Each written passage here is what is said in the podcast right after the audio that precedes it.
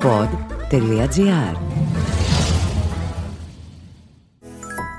Ήρθαν τα νέα και βελτιωμένα καύσιμα Selvi Power που καθαρίζουν 100% τα κρίσιμα μέρη του κινητήρα για να μεγιστοποιήσουν την απόδοσή του και παράλληλα δίνουν χίλιους επιπλέον πόντους στην All Smart κάρτα σου. Πώς; Μέσω του All Count στο All Smart App που ήρθε και μετράει. Μετράει κάθε λίτρο που βάζεις από τα νέα και βελτιωμένα καύσιμα Selvi Power και μόλις φτάσεις ένα στόχο, σου δίνει αυτόματα χίλιους επιπλέον πόντους Smart. Κατέβασε το All Smart App και ξεκίνα να κερδίζεις ακόμα περισσότερο.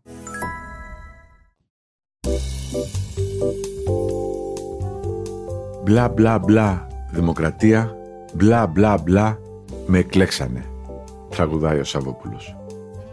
Έχουν αλήθεια τίποτα συγκεκριμένο να μας πούν οι πολιτικοί μας; Κάτι που να μαρτυρά αυτά που πραγματικά πιστεύουν; Με 23 ερωτήματα προσπαθούμε να ξεκλειδώσουμε τα μυαλά και τις γλώσσες υποψηφίων των εκλογών του 2023 και από τις λεπτομέρειες να καταλάβουμε ίσως σε ποιον Θεό πιστεύουν ή τουλάχιστον ποιες είναι οι έγνοιες τους για όλα αυτά που ζούμε. Είναι το podcast «Εξώνυχος στο Λέοντα» με τον Σταύρο Θεοδωράκη. Τις απαντήσεις σε αυτό το επεισόδιο δίνει η Άννα Ελεφάντη, υποψήφια βουλευτής στην Α Αθηνών με τον ΣΥΡΙΖΑ Προοδευτική Συμμαχία. Η Άννα Ελεφάντη σπούδασε υποκριτική και έχει συνεργαστεί με σκηνοθέτες όπως ο Σωτήρης Χατζάκης, η Ρούλα Πατεράκη, ο Δημήτρης Μιλωνάς, ο Γιάννης Καλαβριανός, η Ελένη Δημοπούλου. Υπήρξε καλλιτεχνική διευθύντρια στο Απομηχανής Θέατρο έχει υπάρξει υποψήφια δημοτικής σύμβουλος με την ανοιχτή πόλη.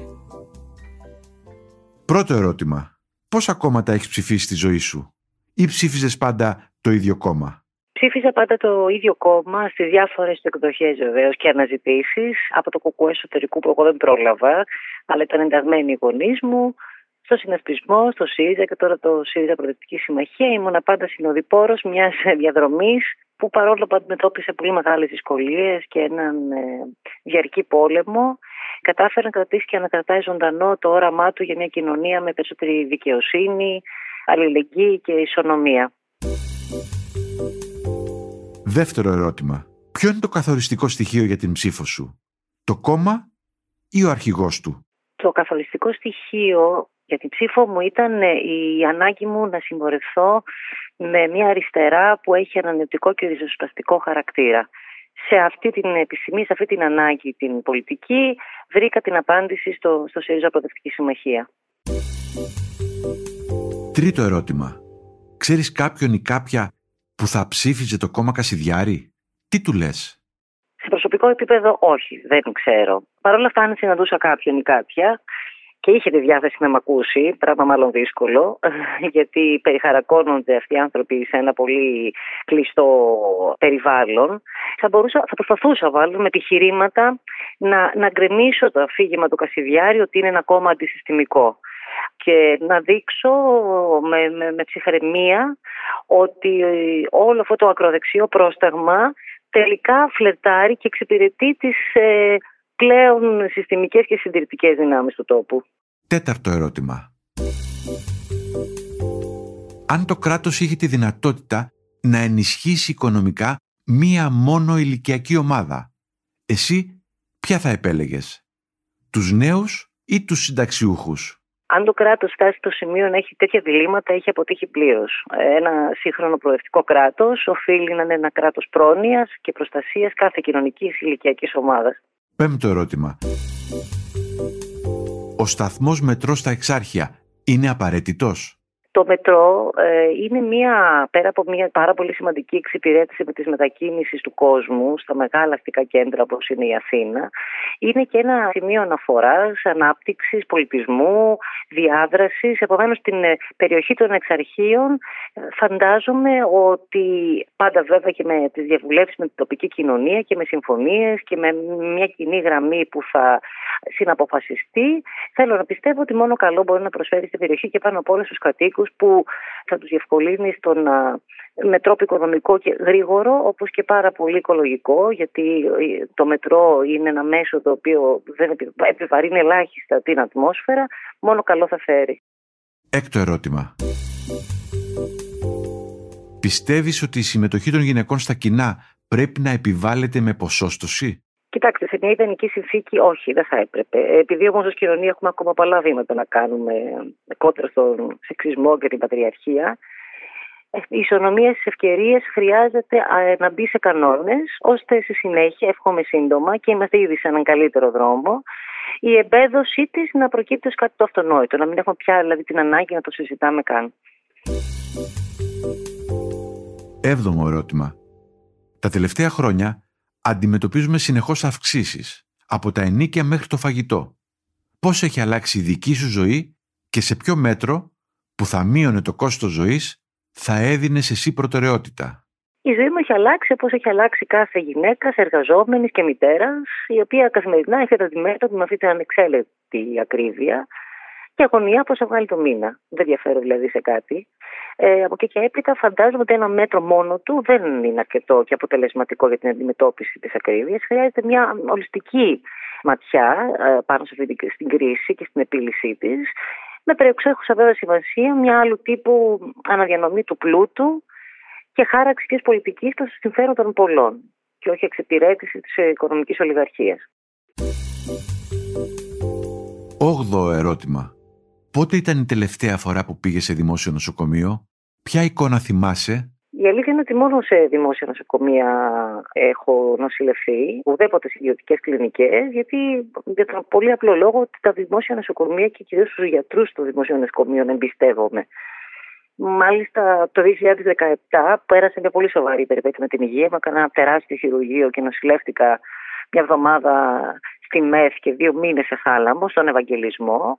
Επομένως έχω μια πολύ σημαντική εμπειρία και πραγματικά τα λόγια είναι λίγα, είναι φτωχά για να εκφράσω τη βαθιά εκτίμηση και θαυμασμό που τρέφω για τους γιατρούς και το νοσηλευτικό προσωπικό που βέβαια σε πολύ κακές συνθήκες ήταν απόλυτα συνεπείς ε, στο, στο λειτουργήμά τους και αυτό είναι να σε θυμώνει κιόλας πως πια στις μέρες μας έχουμε φτάσει σε μια τέτοια διάλυση και απαξίωση του εθνικού συστήματος υγείας που φυσικά γίνεται γιατί από το σκοπό να ανοίξουν διάπλατε οι πόρτες προς την ιδιωτική πρωτοβουλία, που πραγματικά είναι κάτι το εξωφρενικό. Θυμόμαστε τους γιατρούς όταν με αυταπάρνηση πραγματικά βάζουν πλάτη στην διάρκεια της πανδημίας και μας ζητάει η πολιτεία να τους χειροκροτούμε και μετά αφήνουμε ξανά τα νοσοκομεία υποστελεχωμένα με τεράστιες ελλείψεις σε φάρμακα, σε προσωπικό και μια κατάσταση που από ό,τι περιγράφει και ο κόσμος πια είναι πραγματικά σε απόλυτη διάλυση. Ήρθαν τα νέα και βελτιωμένα καύσιμα Selvi Power που καθαρίζουν 100% τα κρίσιμα μέρη του κινητήρα για να μεγιστοποιήσουν την απόδοσή του και παράλληλα δίνουν χίλιους επιπλέον πόντους στην All Smart κάρτα σου. Πώς; Μέσω του All Count στο All Smart App που ήρθε και μετράει μετράει κάθε λίτρο που βάζεις από τα νέα και βελτιωμένα καύσιμα Selvi Power και μόλις φτάσεις ένα στόχο, σου δίνει αυτόματα χίλιους επιπλέον πόντους Smart. Κατέβασε το All Smart App και ξεκίνα να κερδίζεις ακόμα περισσότερο. Ένα το ερώτημα.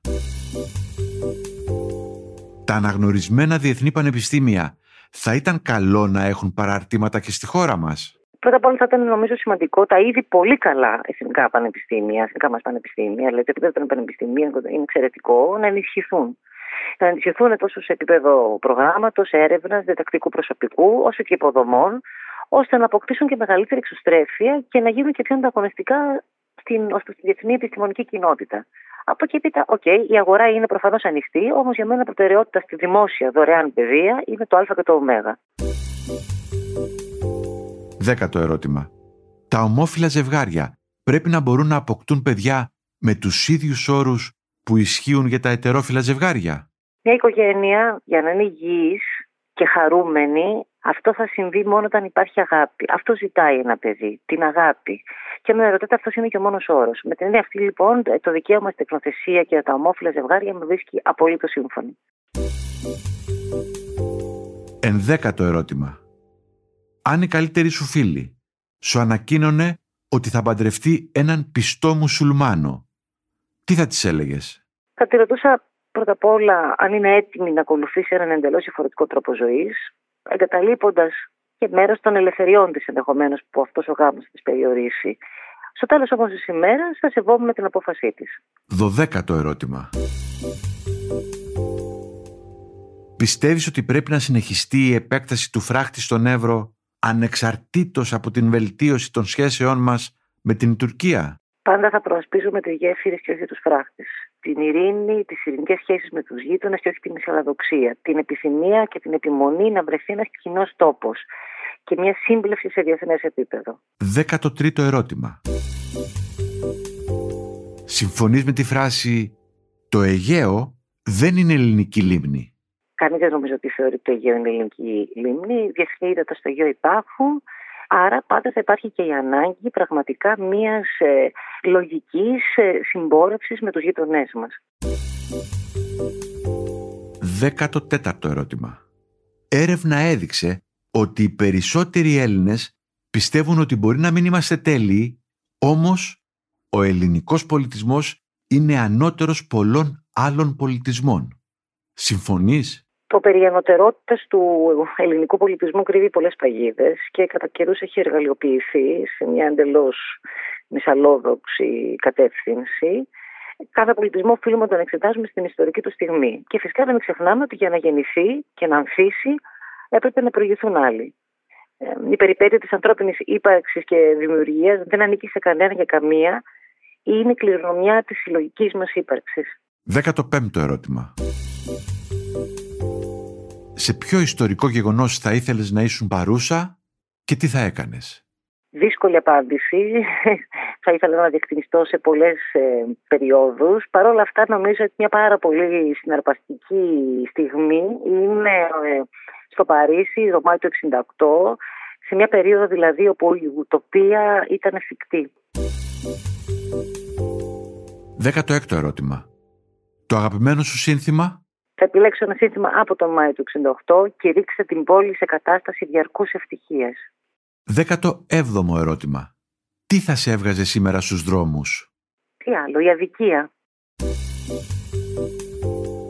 18ο ερώτημα. Τι κοιτάς το πρωί μόλις ανοίξεις το κινητό σου; Instagram, email και μηνύματα, ενημερωτικά site, Συνήθως ξεκινάω από τα ενημερωτικά site, με ενδιαφέρει δηλαδή να συνδέω με τρέχουσα επικαιρότητα και φυσικά θα, θα περάσω και στα, στο facebook, στο instagram για να δω και πώς αποτυπώνεται από τον κόσμο η, αυτή η επικαιρότητα. 19ο ερώτημα. Τι σε ενοχλεί στα social media? Η επίφαση ότι το δημόσιο βήμα που σου προσφέρουν είναι αρκετό για να αλλάξουν τα πράγματα. 20ο ερώτημα. Ποιο θεωρείς ότι είναι το μεγαλύτερο κατόρθωμά σου; Η κόρη μου. 21ο ερώτημα.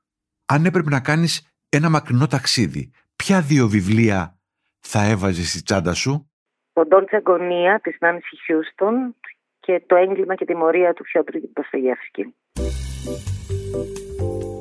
22ο ερώτημα.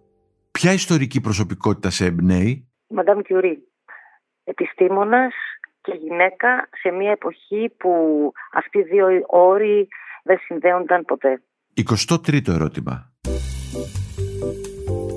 Ποιο ήταν το αγαπημένο τραγούδι σου όταν τελείωνες στο σχολείο και για ποιον κινηματογραφικό ήρωα τρελενώσουν; Το Bohemian Rhapsody, τον Queen, που ακόμα το θεωρώ το αγαπημένο μου τραγούδι και ένας ήρωας που με είχε συναρπάσει τότε ήταν ο Δράκουλας από την ταινία μου του Κόπολα, έτσι όπως τον ενσάρκωσε ο Γκάρι Όλμαν.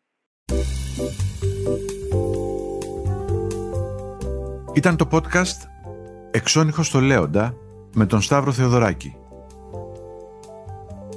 Στο επεισόδιο που μόλις ακούσατε, απαντήσεις έδωσε η Άννα Ελεφάντη, υποψήφια βουλευτής στην Αλφα Αθηνών με τον ΣΥΡΙΖΑ Προοδευτική Συμμαχία. Δημοσιογραφική επιμέλεια Μαριάννα Χιονά. Στους ήχους ο Γιώργος Βαβανός.